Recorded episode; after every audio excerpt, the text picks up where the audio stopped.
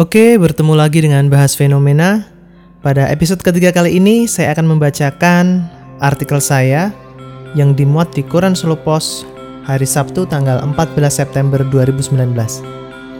Ini membahas tentang kaitan seni dan era industri 4.0 atau biasa disebut era revolusi industri 4.0.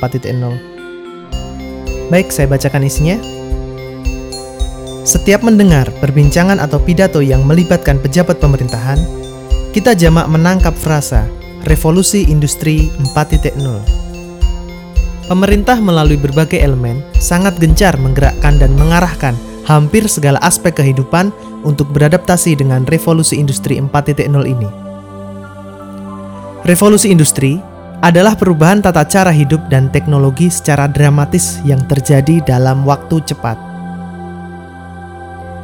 Revolusi Industri 1 ditandai dengan penemuan mesin uap yang dilanjutkan menjamurnya mekanisasi berbasis mesin uap. Pada era ini, tenaga manusia dan hewan digantikan mesin. Revolusi ini sangat berpengaruh terhadap perekonomian dunia. Revolusi Industri 2.0 ditandai dengan berkembangnya energi listrik dan motor penggerak. Produksi pesawat telepon, mobil, dan pesawat terbang secara massal adalah contohnya. Kemudian perkembangan selanjutnya adalah revolusi industri ketiga. Era ini ditandai semakin banyaknya industri berbasis elektronika, sistem yang otomatis, serta pemanfaatan teknologi informasi. Contoh pencapaian era ini adalah mesin otomatis semi-robotik serta internet. Setelah tiga era revolusi tersebut di atas, dunia memasuki babak baru, yaitu revolusi industri 4.0. Istilah ini diperkenalkan kali pertama oleh Klaus Martin Schwab, seorang ekonom Jerman yang juga pendiri World Economic Forum dalam bukunya The Fourth Industrial Revolution tahun 2017. Dia menyebut pada era ini manusia berada pada sebuah revolusi yang mengubah elemen dasar sosial manusia, yaitu cara hidup, bekerja, dan berhubungan antar manusia. Era revolusi industri 4.0 mempunyai salah satu elemen dasar terkuat, yaitu internet. Internet telah membuat hal yang sebelumnya belum pernah kita pikirkan, atau hal yang pernah menjadi imajinasi kita, menjadi sesuatu yang nyata. Sebagai contoh, munculnya ojek online menjadikan lapangan kerja baru dan sistem interaksi sosial baru.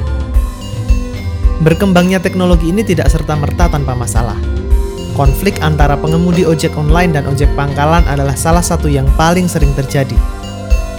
Sisi negatif lain adalah tereduksinya interaksi sosial dalam masyarakat. Hal tersebut bisa dilihat saat dua orang yang naik kendaraan umum berdampingan, masing-masing hanya tertarik dengan layar telepon genggam tanpa berbicara sedikit pun. Revolusi industri 4.0 telah mencakup hampir semua bidang, tidak terkecuali seni. Seni yang dalam esensinya adalah hasil cipta, rasa, dan karsa manusia, sebagian besar telah bergerak menuju komersial. Sebenarnya seni bersifat imajinatif. Subjek kerohanian manusia yang kemudian dituangkan ke dunia nyata menjadi sesuatu yang baru dan belum pernah ada sebelumnya. Dengan semakin berkembangnya kegiatan kesenian di masyarakat, Bidang ini menjadi salah satu jenis industri kreatif yang mempunyai pangsa pasar amat luas dan menjadi industri raksasa, terutama film, musik, dan kriya. Di Indonesia, 200 film bioskop telah diproduksi oleh sinias dalam negeri sepanjang 2018 dengan penonton lebih dari 50 juta orang. Jumlah tersebut tentunya belum termasuk film independen atau film televisi musik juga memperlihatkan grafik yang luar biasa. Ribuan lagu telah diproduksi musikus Indonesia sepanjang 2018 dengan berbagai macam genre dan target pasar. Hal ini menunjukkan seni film dan musik telah menjadi industri raksasa yang tidak bisa dianggap remeh, terutama dari sisi ekonominya. Seni kriya adalah satu fenomena Sebelum musik berkembang dengan pesat, seni kriya terlebih dahulu ada di berbagai budaya masyarakat seluruh dunia. Pernik-pernik rumah tangga, perhiasan, dan mebel menjadi salah satu tolok ukur. Hal yang berbeda terjadi di bidang seni lain, yaitu teater, seni rupa, dan seni tari.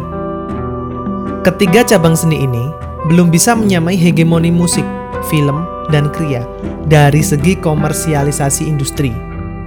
Sebenarnya modernisasi teknik dan manajemen banyak sekali terjadi di tiga bidang seni ini. Contohnya di satu kasus, seni tari menggunakan teknologi pencahayaan serta pertunjukan laser yang luar biasa. Namun hal tersebut belum signifikan terhadap posisi di dunia industri. Era musik dan film juga telah mengalami pergeseran.